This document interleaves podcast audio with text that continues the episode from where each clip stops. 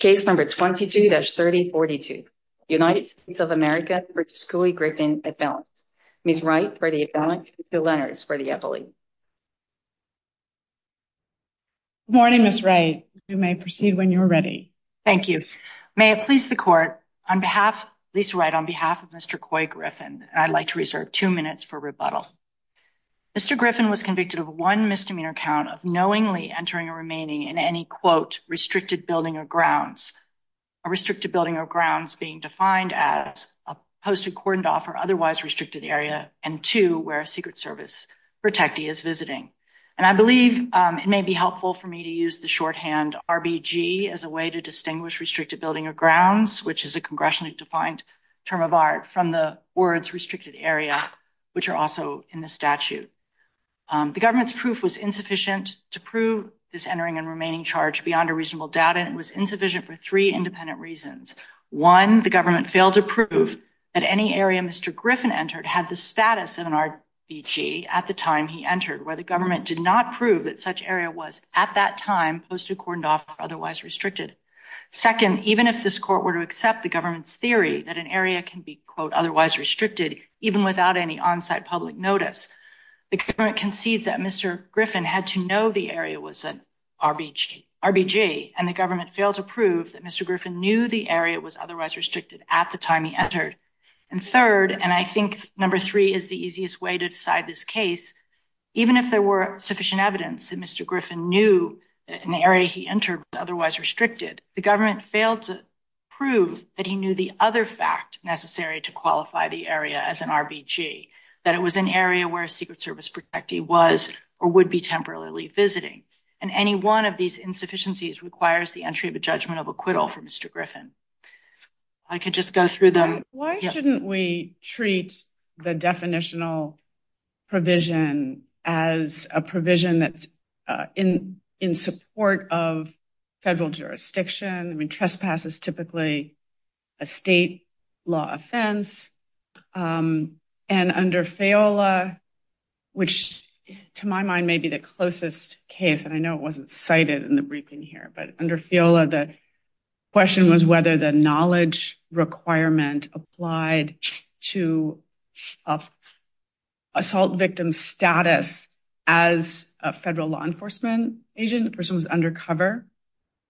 And the court held in that case that the knowledge requirement, well, that there was no scienter requirement extending to the federal officer status of the victim. And I wonder why we shouldn't think of this statute in the same way. I am fairly certain that the word knowingly is not in 111, which is Feola. I think you're right. Yeah. So I think that's the answer to that. And here, Congress was only interested in doing this at all. This is not a jurisdictional hook. Like this is something they want to do. They want to keep people out of areas that are that they mark off. It's only because of the three reasons that the White House, the protectee, et cetera, that they care at all to do it. I mean, it's the reason that it's not a hook. It's not something they want to criminalize anyway and have to find a way to bring it in federal jurisdiction. No, but as I said, ordinarily trespass, you know, entering restricted areas is typically dealt with under under state law. And if this um if this provision were unavailable, then there's not another way that Mr. Griffin could be charged for entering a restricted area under federal law. And I don't know, would trespass law, DC trespass law apply to crossing a keep out sign? I mean, assuming, I know you have a challenge to whether in fact the grounds were restricted within the within the meaning of the statute, but assuming that they were, um, there's not an offense other than the one charged. I'm not aware of a federal offense. I think 3056, if he were to interfere with an officer, a Secret Service agent or something like that could be charged. Um, I believe that um, before 1752 was, before, for example, the White House was explicitly put in, it's my understanding that they used to prosecute that under the DC code. Don't know if that could have been, I don't know. As a trespass? As a, I think as a DC, some sort of DC trust. Going into White House grounds. Yes. That's my understanding. And that part of the purpose of putting the White House in this federal statute was so they wouldn't have to do that. But I don't know if that would be true in Capitol, on the Capitol grounds. Um, One thing we look to in positing mens rea requirements is whether the element is necessary to separate wrongful from innocent conduct. Right. And this seems like a little bit of an intermediate case to the extent um, going into a posted, cordoned off or otherwise restricted area is wrongful conduct. You don't need anything else to establish wrongful conduct. But um, the presence of a Secret Service person protected by the Secret Service seems to make the wrongful conduct a fair amount worse. So how do we think of that kind of situation? Right. Well, that would be assuming that he had to know that, which. Kind of Yeah, I'm asking. I mean, the question is whether we should extend the knowingly adverb all the way down to that. Well, again, we would say it isn't being extended. Um, I think that. Uh, applied. Yeah. Applied. But the point here, I think the bigger point is that I don't think that analysis that Your Honor is talking about actually applies when the plain text is when the modification is as directed as it is here. This isn't a case where a presumption is being applied. No, I understand. You have a grammar argument that right, you just the adverb applies to the direct object, which is grounds. Grounds is modified by a bunch of singular adjectives precede it and later adjectival phrases that follow it. And you can't distinguish between those two. It's a matter of grammar. Right. And it's a term of art that's defined that you simply pop in. You're not extending knowingly to elsewhere in the statute. I think the Elizalde opinion that we submitted with our 28-J letter. That was the one Judge Nichols just decided. Correct. On Friday. Um, That, I think, explains all of that, that we're not, you know, buttresses our argument that we're not extending it at all and also addresses the point Your Honor is making about otherwise innocent conduct and how that really isn't a factor. That's not something the court even needs to consider, you know, here. But, I mean, if that were true. But uh, I'm sorry. Doesn't cut against you that entering a a posted, cordoned off or otherwise restricted area is wrongful conduct? So that would distinguish this case from um, the McFadden case, from a series of cases with the um, Rehaif uh, and uh, Staples where without the knowledge of the gun being a machine gun or the person being Uh, an alien or uh, I'm trying to remember the other one person being. Anyway, that those are, you know, the line there without the knowledge is that you're you're engaging in innocent conduct and the knowledge is the thing that ensures that a person is being punished only for culpable conduct. Well, I would say first, Flores-Figueroa is an example of where the court applied the knowledge. It said um, unauthorized use of identification and that is already wrongful, wrongly using an identification. And but the phrase tacked on at the end belonging to the person of another, they nevertheless extended that to that, even though it was already um, wrongful to be using an ID, another person. I mean, to be using, uh, I think it's fraudulent identification. It was in some way they defined identification in a way that was already wrongful, but they wanted to specify that it had to have someone else's name on it. And that part was added on. Um, but again, I think that the court uses that rule when it's left with, you know, contextual clues or it's something it's trying to look at. It's moving on to congressional intent. And I don't think you do that here where the plain text, I mean, it just says that the government admits that knowingly modifies the term restricted building or grounds. Right. And you've, I think, very effectively argued in your brief that restricted building or grounds is a term of art. But if we don't agree with you, then you lose, right? No. You have to sort of, that's how you get to the separate definitional section and carry the knowledge over to it. Well, I would say um, Rehaif is good for us. Also, Flores-Figueroa. I think we went under Flores-Figueroa even without the idea that it's a definition. But I mean, it clearly is a definition.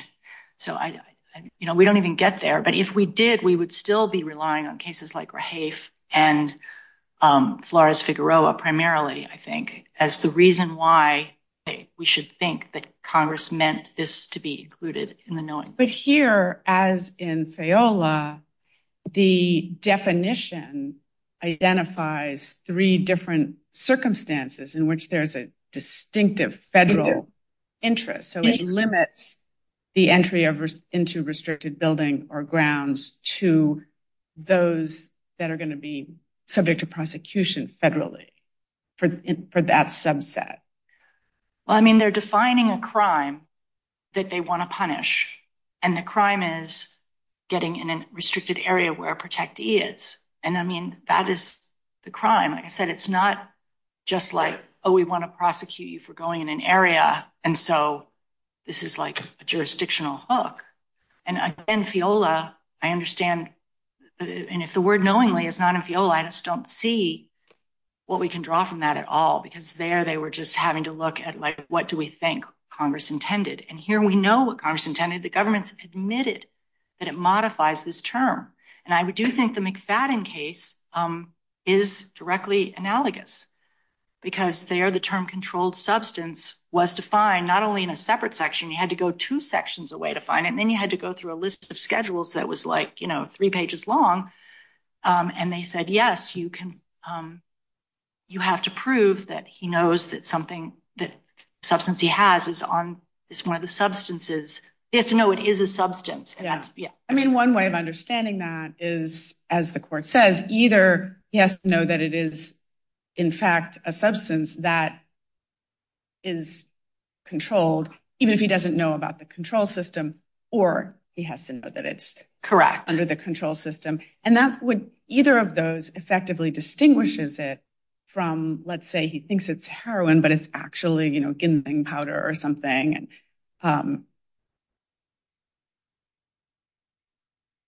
But, so I want to go back, though, to your um, restricted, what makes it grounds, uh, building or grounds restricted. And you talk about how it has to be, um, it has to be uh, demarcated in a way that's similar. It has to be posted, cordoned off, cordoned off, or otherwise restricted. And otherwise tells us that it has to be in a way comparable to the words that precede it. So comparable, giving comparable notice and publicly demarcating it in that way. And we would rely on, the government says Fischer's definition of otherwise controls, but Fischer explains why it's actually Begay, not Fischer, that is relevant here. And so I don't think there can be much dispute that the word otherwise is linking back to those two. And that and what does that get you? Well, those two, a posting and cordoning off is obviously the purpose of those is to notify the public there at the border. I mean, it is saying, like, you line up police, that's a cordoning off. You post notices. So it's a temporal point that because the most typical, as I understand it, the most typical way that people are informed that a Secret Service protectee is present is just Secret Service agents telling them. So it's in some very obvious way, not analogous to posted or cordoned off, which is typically done with signs or fencing. People, a moving group of people telling you is very dissimilar in some way, but you're using it to say that it has to temporarily be at the moment of entry. And at the moment, at the place and the time. And I do think I do think a Secret Service agent telling you what would otherwise be on a sign. It's materially analogous. It's the same. I mean, the point is you have to tell them. And you could tell them via a bullhorn, giving an overhead announcement. I think that's a lot of, we know how these, you know, civil disobedience things happen. At least they get the bullhorn and they say, you know, do not cross the street. If you cross the street, you will be arrested. And how do you respond to the to the hypotheticals of or the reality of people who get there first, removing the barriers, and people who follow on, who are well aware that they're entering an area that's restricted but don't see the barriers because they've been shoved aside. Is that not prohibited by the statute? I mean, I take it that's your argument. That's not prohibited by the statute because it doesn't give the sufficiently contemporaneous notice. Well, our position, of course, is that Mr. Griffin was so far behind that he is not in the category you're talking about of knowing well. I understand what you're saying is there were some people who, although they personally didn't knock them down, saw them being knocked down and followed along. And I would say if those people are seeing that it is a line and they are pushing the line back, even if they're 10 rows back, but they are part of the push, they are attempting to enter a restricted building or ground. We would get less if you turn volume down slightly. Sorry. I was told to be close, so I may be talking too loud. We are um, upgrading the audio system, and so we're still in early days of fine-tuning it, but we can hear you quite clearly. Oh, okay, good. Um, so the people that actually break through the line, they actually enter and remain. But the people that are pushing behind them Um, and see what's happening, those people are attempting to enter and remain. They're just not the ones that break through, but they're pushing the line back. But the people like Mr. Griffin, who was at the Air and Space Museum at the time, I mean, passing the Air and Space Museum, it was in the museum, at the time that the fencing is being ripped down, um, he's not, he doesn't know at all. So, I mean, that's how I would distinguish it. I mean, seeing it versus not seeing it, being aware. Um, And I want to you know, step back a second on this statute.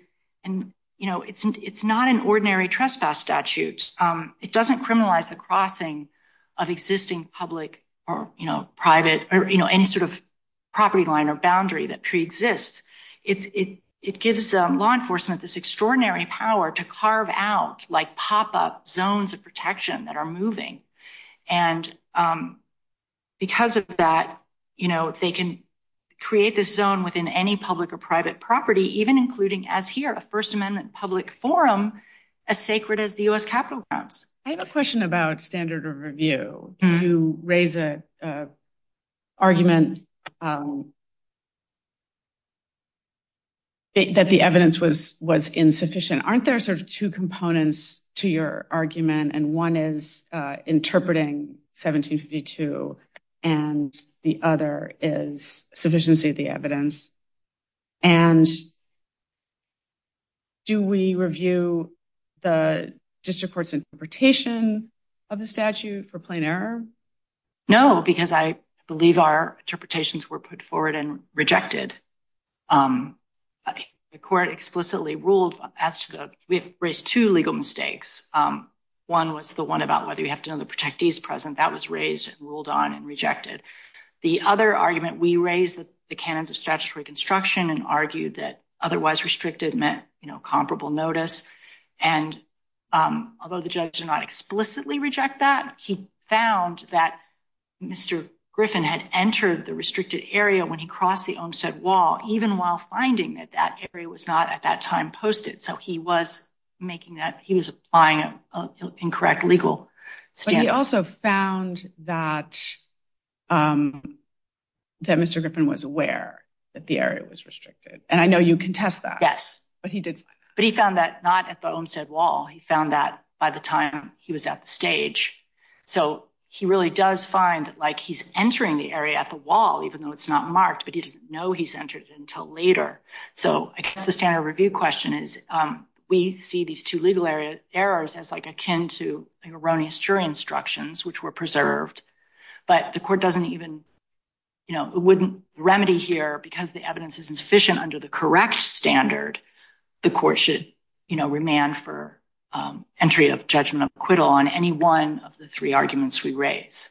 Why is, under your interpretation of knowingly, why is the evidence legally insufficient?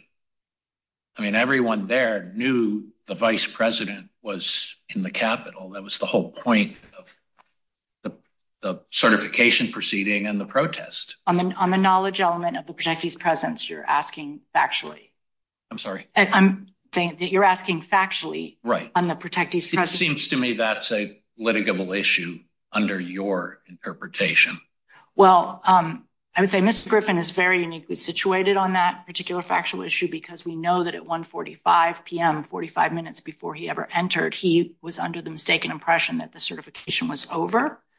Um, and also before he entered, you know, uh, I'll just say that. Um, when did he, sorry, when did he enter? 2.31.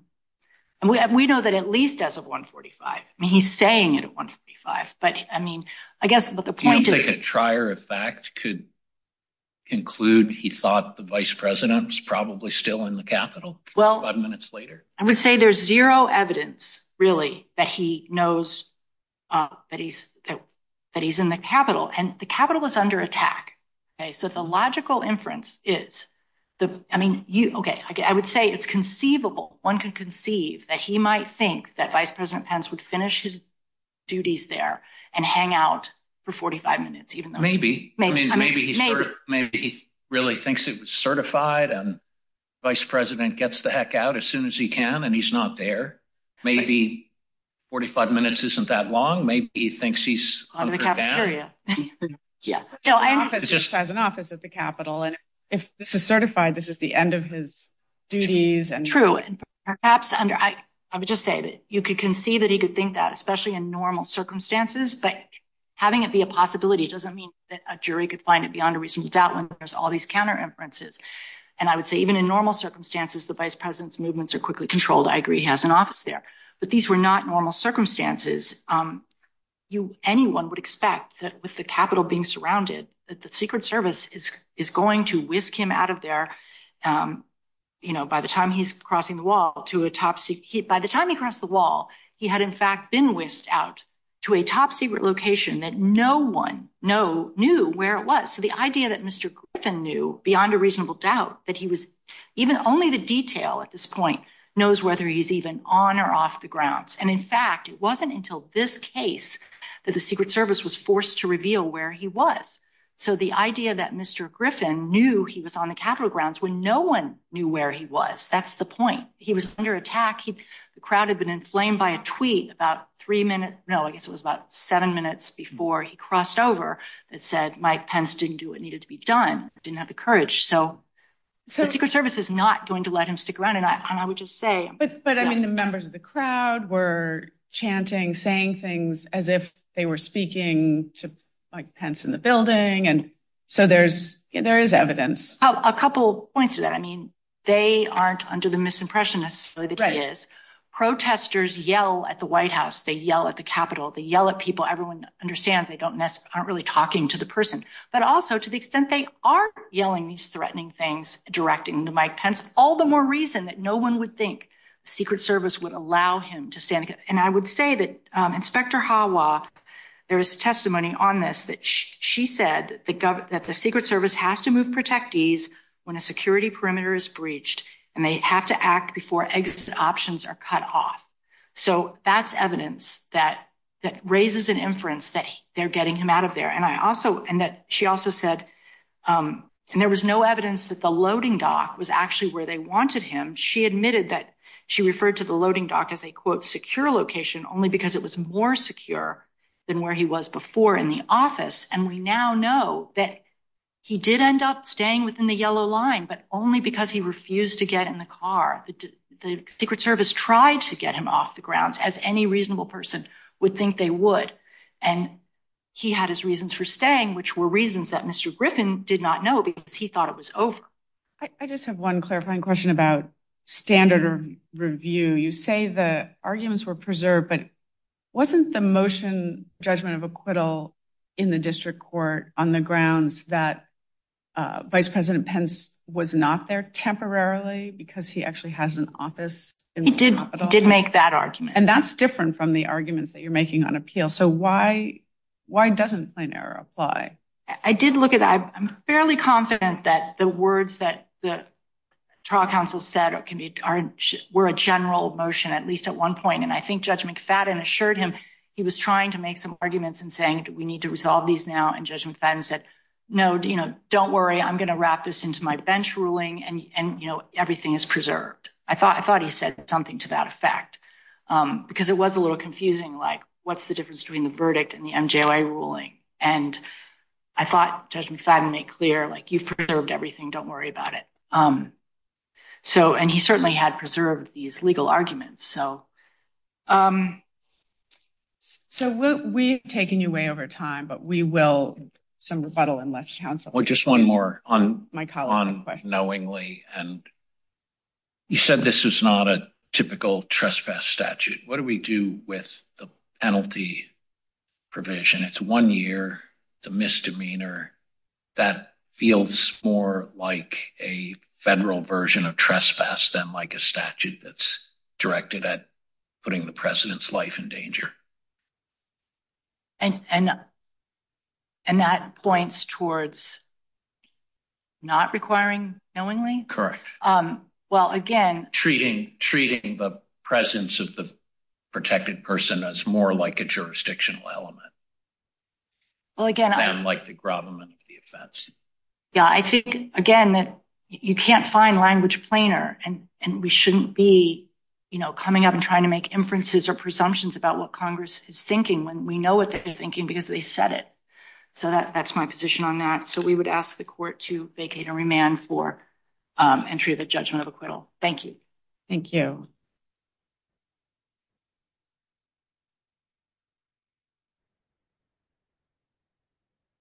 Good morning, your honors, and may it please the court, Dan Lammers for the United States. Uh, the evidence in this case was sufficient for the district court to convict Couy Griffin of violating section 1752A1. In terms of the statute's knowledge requirement, the Supreme Court has repeatedly made clear that whether a criminal statute requires the government to prove that a defendant acted knowingly is a question of congressional intent. And requiring the government to prove that the defendant knew the particular Secret Service protectee who is located within the restricted area uh, runs afoul of any inference of congressional intent for a statute designed to protect the president from assassination and to protect other Secret Service protectees where knowledge of presence would tend to make those people less safe rather than more safe. And for that reason, uh, the best understanding of how the statute operates is that a defendant has to know that he is in a posted cordoned off or otherwise restricted area, know that he is without lawful authority to be there, and nothing more. Those two. And there has to be proof that one of the three conditions in the definitional provision was in fact present. Yes, Your Honor, in terms of the actus reus, but not in terms of the mens rea. I mean, text is your biggest obstacle here. We have Rehaif, we have Staples, we have McFadden. We have, you know, effectively case after case with explicit knowledge requirements and the Supreme Court applying it all the way down. That's true, Your Honor, but there are also cases like this court's recent decision in Morgan where the court has um, not applied knowingly to a statute's element where it's in a special context that suggests that Congress didn't intend that result. And ultimately, all of these knowledge cases in terms of how far down into the statute you read that requirement turn on congressional intent. And here, although um, in other cases the Supreme Court has read knowledge to apply throughout, here there are strong indicia that Congress could not have intended that result uh, to make, I mean, the Supreme Court has talked about the valid, even overwhelming interest in protecting the safety of its chief executive. Before you get to that, do you have a textual argument? I mean, let's just walk through it. The operative text is the adverb knowingly. Then there's the verb enter. And then there's the direct object of the verb, which is the restricted building or grounds. And you agree that the adverb extends to the direct object, right? Yes, Your Honor, we do. So then the question is, what does restricted building or grounds mean? And that's a defined term, I agree, Your Honor. But I think here the difference between, say, this case and McFadden is the statutory history. Let's just, sorry, let's just go through text and then I'll let you broaden the focus. Right. So we have some, this direct object, which is the defined term. You look in the definition and the key noun is area, right? And it's preceded by adjectives, posted, cordoned off, otherwise restricted. You agree the knowingly element applies to all of those adjectives, right? The person has to know that the area is posted, cordoned off, or otherwise restricted.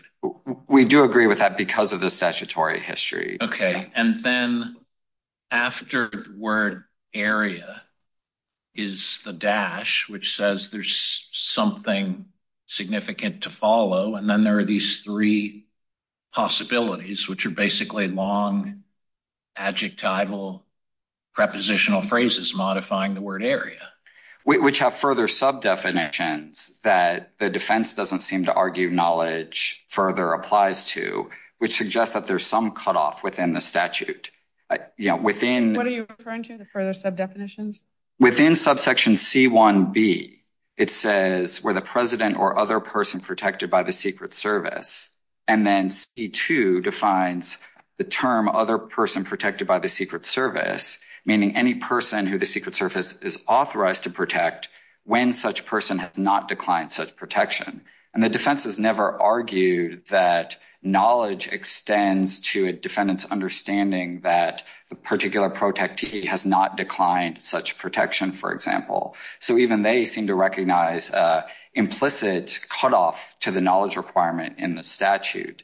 I'm sorry, I just lost you. Where are you in the statute? So C1b um, says of a building or grounds where the president or other person protected. And then C2 defines the term other person protected by the Secret Service to mean any person who the Secret Service is authorized to protect when such person has not declined such protection.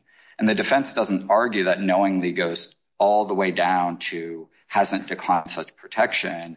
Well, and C2 even has further cross-reference to section 3056, which is defined who the United States Secret Service is authorized to protect. That's true, Your Honor, or by presidential memorandum. Um, and so the defense seems to recognize that there's some cutoff within the knowingly requirement to where it does not travel. And the statutory history is that these terms used to be within the criminal provision itself.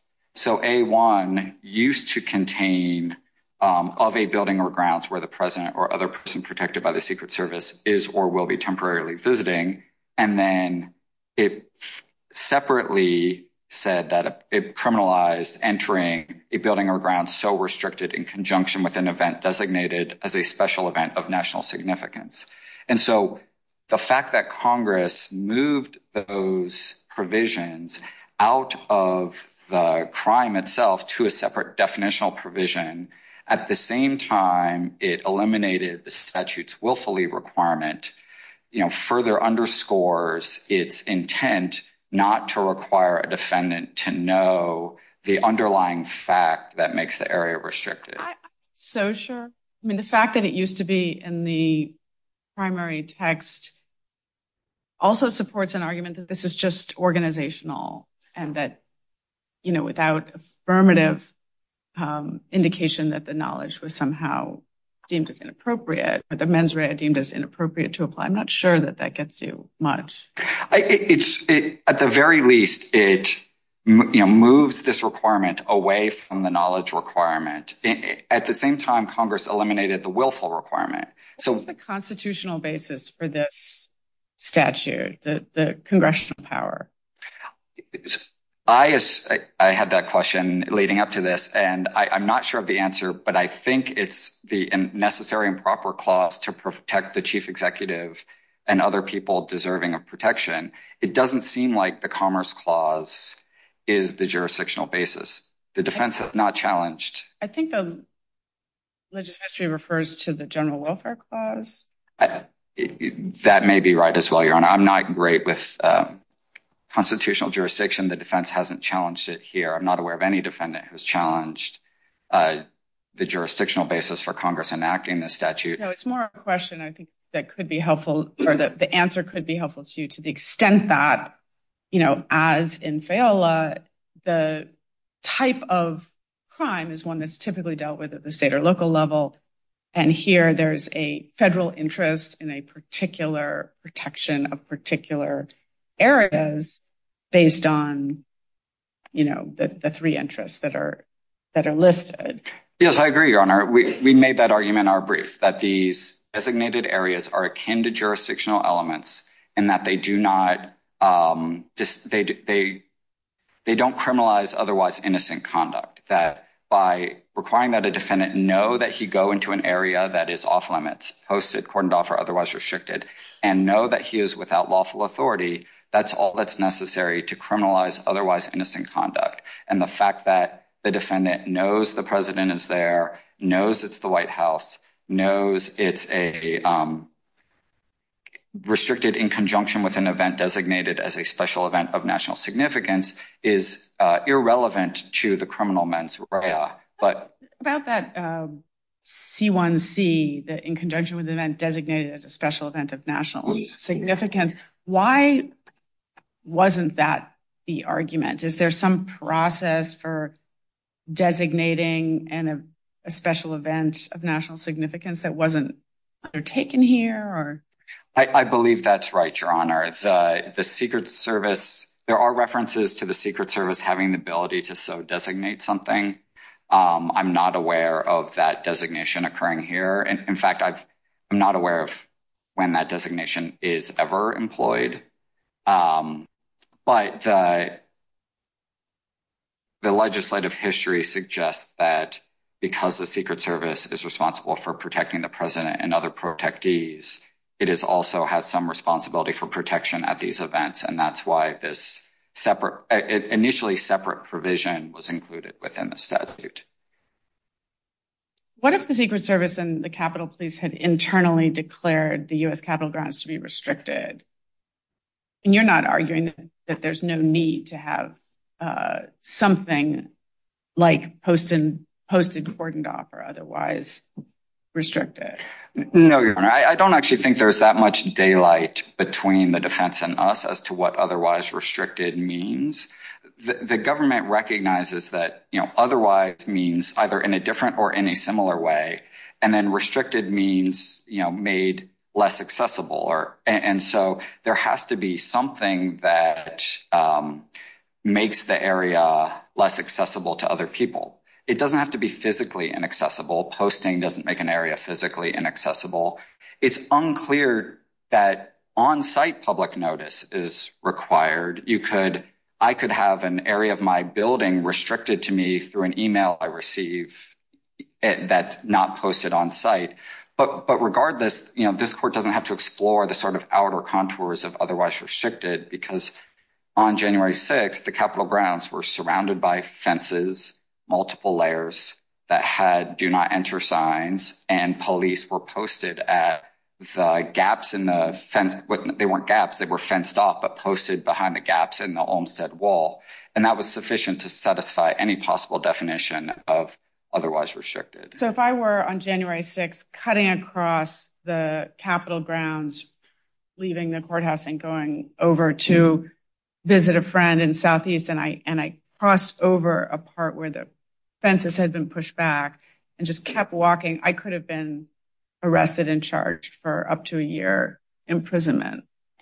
Yes, Your Honor. And we would have to prove that you knew you were not allowed to be there and knew you were without lawful authority at the time. And so that knowledge requirement saves the, um, you know, I think is enough to allow for an expansive definition of otherwise restricted because the government bears the burden of proving that the defendant knew they were a place they weren't lawfully allowed to be. Same hypothetical, except the person just cutting corners um, is lawfully carrying a firearm for personal protection. 10 years. Yes, Your Honor. And although that may seem unfair, this is a statute designed to protect the president from assassination. And so if the Congress's intent was to err, it certainly would have been to err on the side of protection um, and not worry about the sort of unrealistic hypothetical of a person carrying a firearm in a place they know they're not allowed to be that is restricted.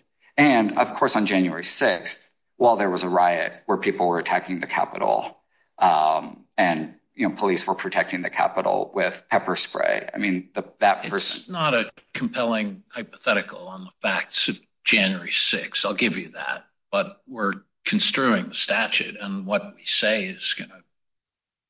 We read it broadly. It's going to apply to all of these arguably disturbing hypotheticals, right? That's true, Your Honor. But again, the intent of Congress is clear and no one seems to dispute that it is to protect the president and other very important government officials from assassination, assault. And that intent is furthered by requiring that a defendant have guilty knowledge, um, but not know the factual basis that led to the area being restricted. I understand that. Clearly right as a descriptive matter, but that might be a two-edged sword for you. I mean, that tends to say that the real wrongfulness that Congress has in mind here is acts targeting someone like the president rather than the garden variety trespass that arises if you just knowingly skip over the bike barrier. Well, the legislative history suggests that that's not true, that Congress recognized that when they first enacted this statute, that the Secret Service did not have authority to restrict an area at all, that they were dependent upon the vagaries of state law trespassing charges, which sometimes would apply and sometimes would not, which they have no reason to know those details, and that this statute was meant to give the Secret Service that authority. And so if that legislative history suggests that the intent is to sort of replace a state trespassing law with a federal trespassing statute, which would suggest, again, that all the guilty knowledge necessary is know you're in a place you're not allowed to be, because that's the traditional understanding of state trespassing. Does the Secret Service ever do its own posting, you know, that says keep area, restricted area? Are there signs that they carry around that specify that it's a Secret Service restricted area? I don't know the answer to that, Your Honor. The cases, the few cases on the statute don't seem to suggest that any such signs exist, that because presidents travel so frequently and so quickly, that Secret Service works in conjunction with state and local law enforcement. Um, and so I'm not aware of any such signs existing, but um, that's simply by reading the cases and not through any other. I'm a little, the standard of review issues seem to me perhaps a little more complicated than the briefing suggests. Um, you argue that we should affirm so long as the low bar of sufficiency evidence is satisfied. But what if we were to embrace either of the defendant's proposed interpretations? First of all, we'd have to look at those de novo, right? Or clear error. I mean, you didn't argue that their failure to move for judgment of acquittal on the grounds that they're asserting today confronts them with a with a clear error standard of review. Uh, plain error, Your Honor. We did not we did not make that argument. Um, I apologize if I overlooked it. But my understanding from, uh, you know, as recently as this court's decision in Robertson is that, um, you know, the court's first task is to construe the statute properly, which is always de novo, um, and then to apply the next standard of review based on whether it's preserved. And here, Um, I mean, at least in the local D.C. court's sufficiency, is always preserved. Right. And we have Hillie, which preserves it. It's a little more complicated because we also have right now. So but how could we in this case affirm a conviction in which the fact finder did not find each element necessary if we adopt uh, the defendant's interpretation of the statute. I mean, the district court made no finding as to the defendant's knowledge that Vice President Pence was present. And aren't we looking at that? If we accept their statutory interpretation, there would have to be enough evidence that it would satisfy harmless error that that wasn't articulated by the district court in its decision. I don't think that's right, Your Honor. The defense has not challenged the jury instructions. They have not raised There's no jury instructions. Well, the district court instructs itself. And it didn't in advance give any, I don't think, any clear indication on the issue that's before us now. The defense could have pressed for the court to issue instructions, say what the instructions are, and then challenge this as an instructional error case. They did not. They've challenged it as a sufficiency case. And in a sufficiency case, even where there are jury instructions, as in Katala, when the court evaluates the sufficiency of the evidence, it evaluates it um, the same as it evaluates it even when the jury has not made a finding, which is, would any reasonable jury have found this element? And I don't see why that would be any different in a bench trial than in a jury trial. Well, they've made the legal argument about knowingly, right? And you agree that's properly before us.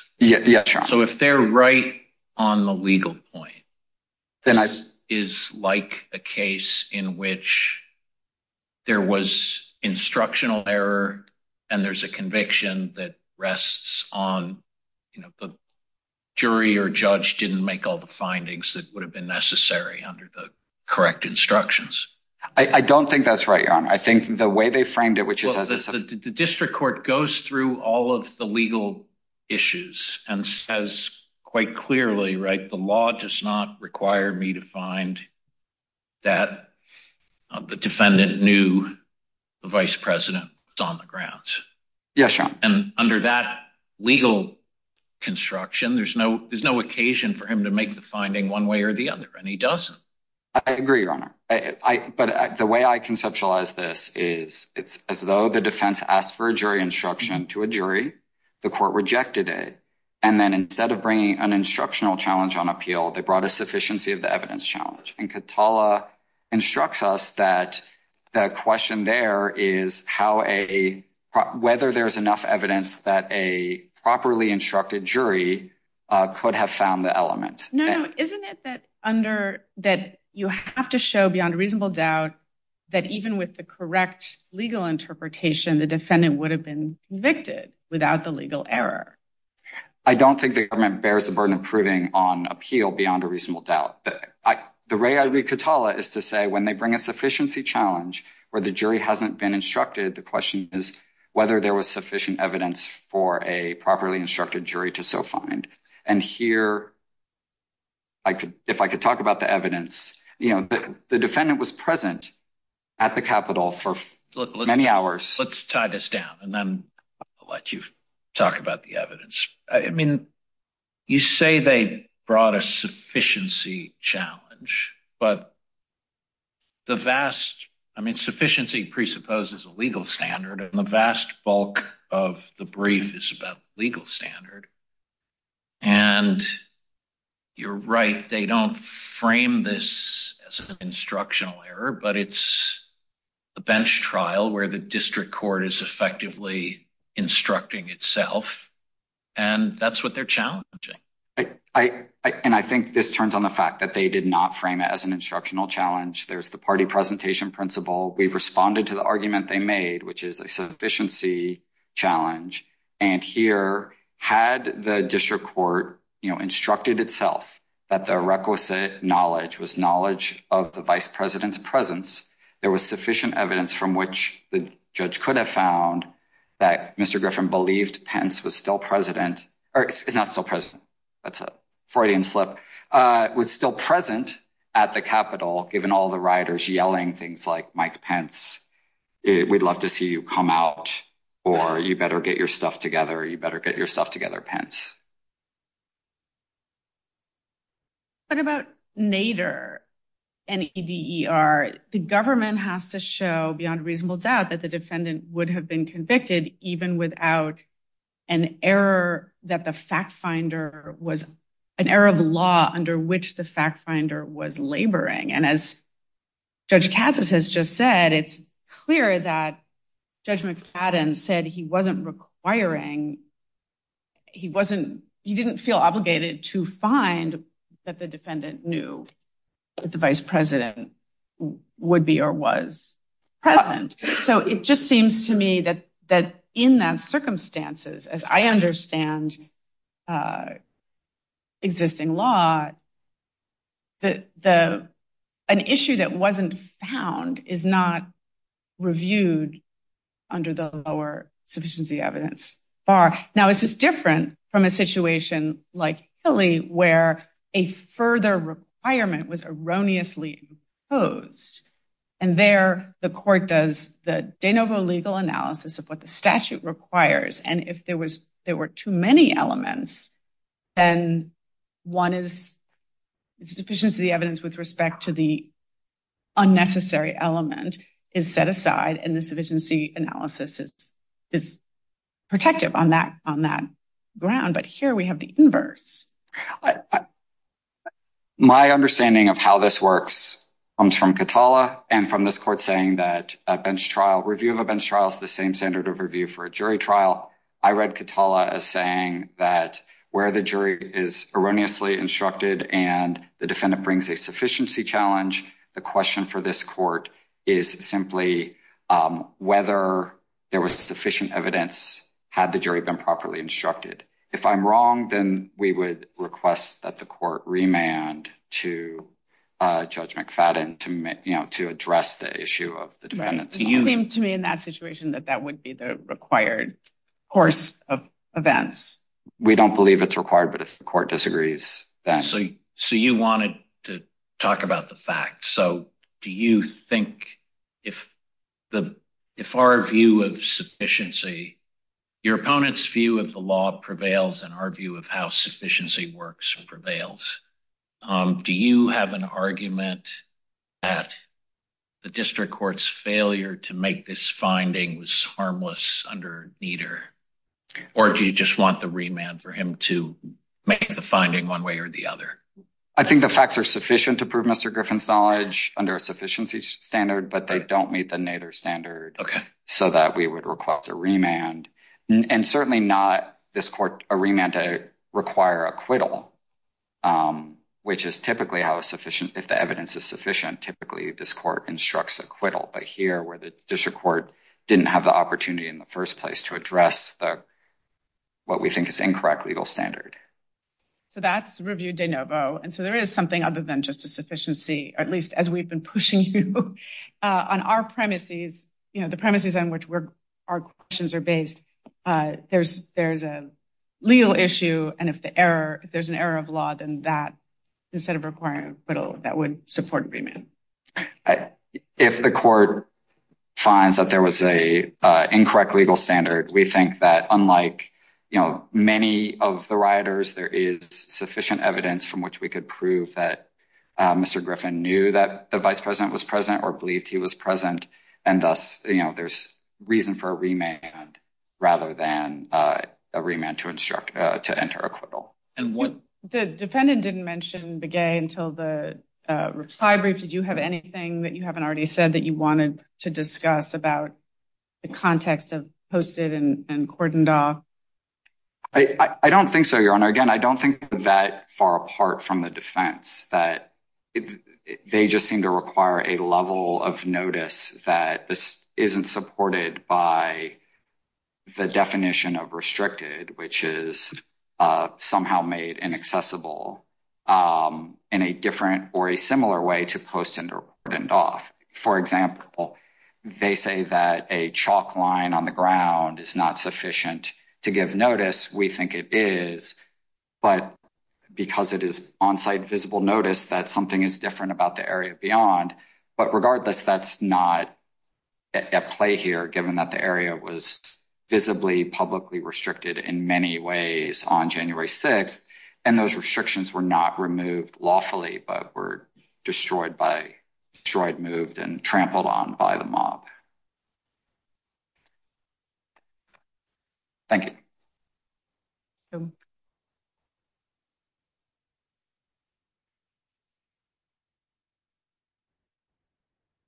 Just have a few points I'd like to quickly run through. Um, the MJOA, um, the district court knew the council was raising these legal challenges because um, he thinks the government can't prove them. And he implicitly ruled on one and he explicitly ruled on the other. The court knows that the reason we're contesting, the reason we're making these legal arguments is we think the government can't meet that burden. And then when the MJOA time comes, um, trial counsel says that he's got a Rule 29 filing he wants to make, but that it, quote, doesn't cover all the issues. That's late on the afternoon. And then the next morning, there's a discussion about should we have the MJOA arguments now, legal arguments. And and this is where the court says that there's no need to do this now, And that as far as I'm concerned, I think that he's going to address it through the bench trial and his rulings. And as far as I'm concerned, I think you could appeal any conviction on either ground that you'd be entitled to, but I don't know that it makes sense for us to go through this twice. So I would say that it was well preserved. And um, the governments, I just, some of these are disconnected, but let me just run through. They say the child sex, they try to make it analogous to the child sex um, cases. And as Elizalde says, every statute protects someone. And there's clearly this very strong and unique historical tradition and exception to the mens rea requirement. There's strict liability in a lot of child sex cases, and that is very, very unique. Um, Then the government says that um, relies on the moving of the terms into the definition. Um, we would say that our argument would have been weaker before it was moved into a definition, because then the term knowingly would have had to travel down the claw down the phrase to something past the first thing. There would have been something at the end that arguably the government could argue didn't get covered, just the where, you know, thing. But when you put it into definition, that changes the whole meaning of what Congress is trying to do. On that point, could you just respond to Mr. Leonard's point that C1B has its own cross-reference to C2, and no one suggests that the adverb knowingly um, travels all the way through to C2? Yes, I think the Elizalde opinion explicitly deals with that argument. It says um, that the point is just that you know the fact. And, you know, regardless of how far, how many statutes you have to get to, just like in the heroin example, you have to go through three places and then find a little subsection. Regardless of how far you have to go, the question is, do you know all the facts that make your crime, that make your conduct criminal? That's the fundamental question. That doesn't change. And I wanted to ask, I want a couple other things. Um, you know, the chalk line, I don't understand how someone's supposed to know which side of the chalk line is the forbidden side. That just doesn't make any sense at all.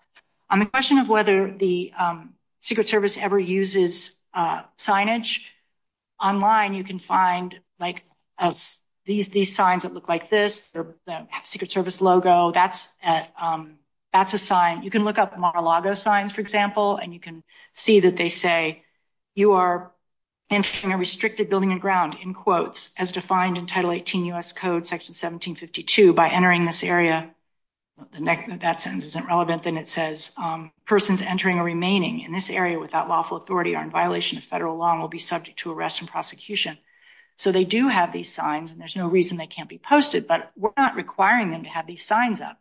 Um, we're saying that if they don't have, the they don't, person, they can't prove that the person knows that it legally qualifies, they can prove the facts instead. Um, and they're saying we didn't raise the jurisdictional, I mean, the instructional error, but the court did reject our argument on these legal issues, and we did say, as an alternate um, relief, in our opening brief, we say, given the district court's legal errors in interpreting those elements, a remand is required for the district court to weigh that evidence and determine whether those elements were, in its view as fact finder, established beyond a reasonable doubt. So that is, I guess we didn't use the word instructional, but that's what I was trying to do there. Um, and I think the court has picked up exactly that they are reading Hillie backwards. I mean, this isn't a situation where there was an extra element that was wrong, and we're trying to get the evidence weighed against the wrong element. No, we're saying we want the elements weighed against the right element. So for all these reasons, we would ask for the court to remand for entry of judgment of acquittal, and in the alternative, remand for the district judge to reconsider Mr. Griffin's guilt under the correct legal standards. Thank you. Thank you. The case is submitted.